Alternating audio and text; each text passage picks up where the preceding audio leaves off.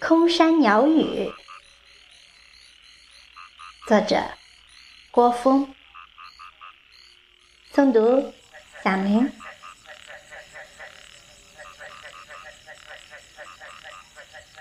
到山上来，我最喜欢的事就是听鸟叫。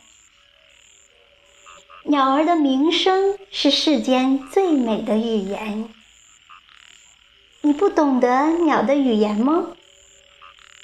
我想你应该懂的。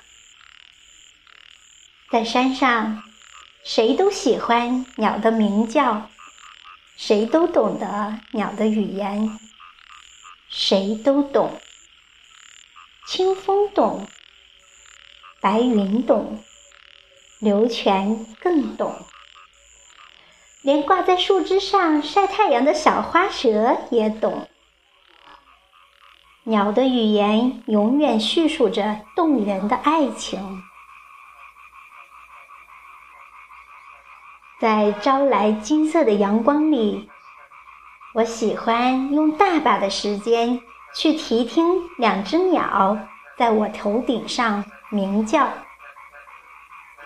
它们总是用五个不同的音符串成一支歌，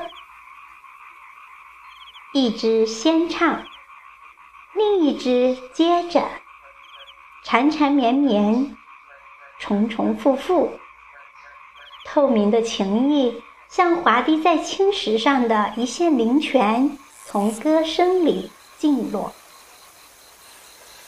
我在小时候就很熟悉这种鸟。绿背黄纹，有一只小巧的红船。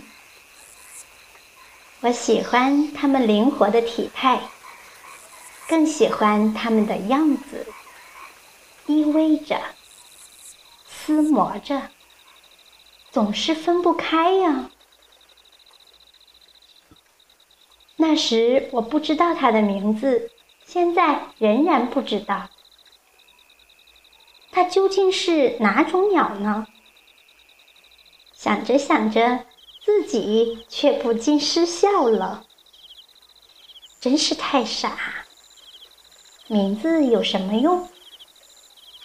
人们喜欢各种好听的名字，鸟不一定喜欢。鸟喜欢唱的歌，人不一定能听懂。其实。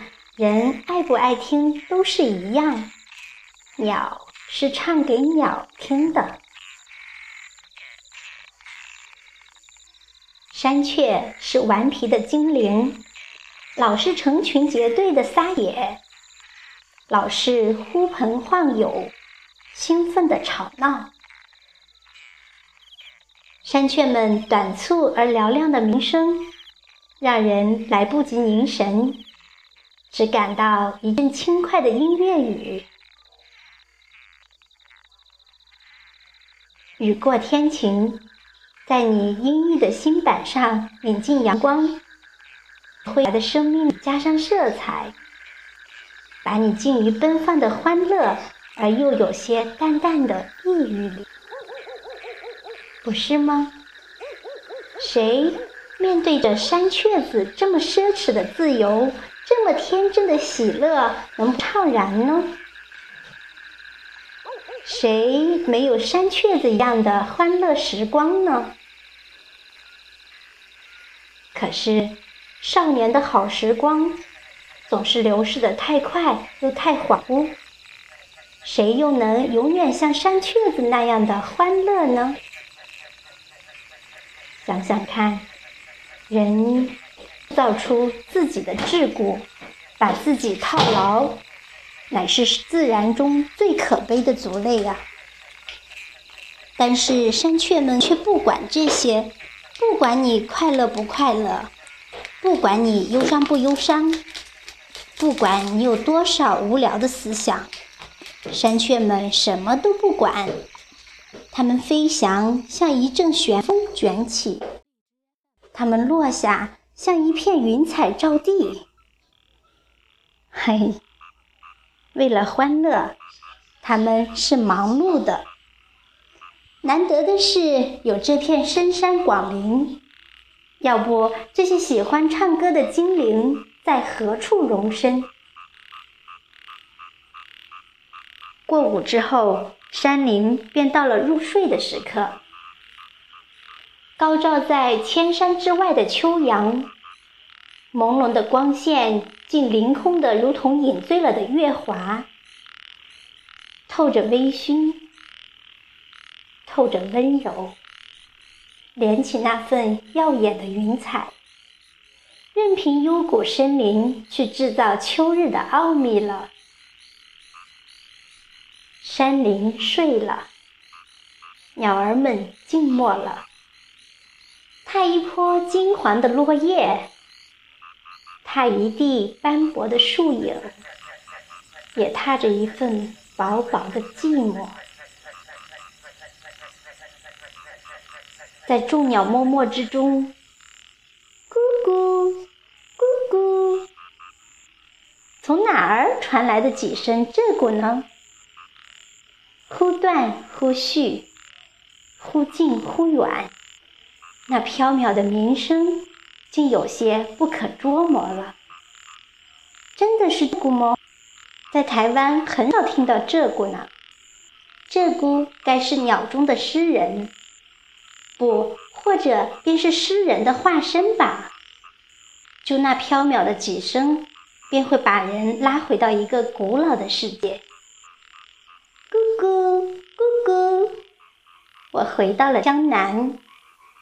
咕咕咕咕，我沐着淡烟疏雨，石头城的苔痕更加暗绿了啦。长檐飞鸟的小街更加寂寥了啊。江畔的落日更苍凉了呢。咕咕咕咕。奔驰在石路上得得的马蹄声突然隐去了，这是梦境。呵呵，这是在海角孤岛上奇幻的梦境。是的，我知道这是梦，可是我多么喜欢重温。到山上来，且闭起眼睛，不要再浏览风景，好好的听听鸟叫吧。鸟儿们用一百种声调在欢唱，仙乐飘飘，回荡在峰峦间，流淌在涧谷间。你不是从这美妙的清音中已经听到自然的消息和人世的沧桑了吗？那么，除了敞开自己的心灵，还安做些什么呢？还要做些什么呢？我想做一只鸟，在山中。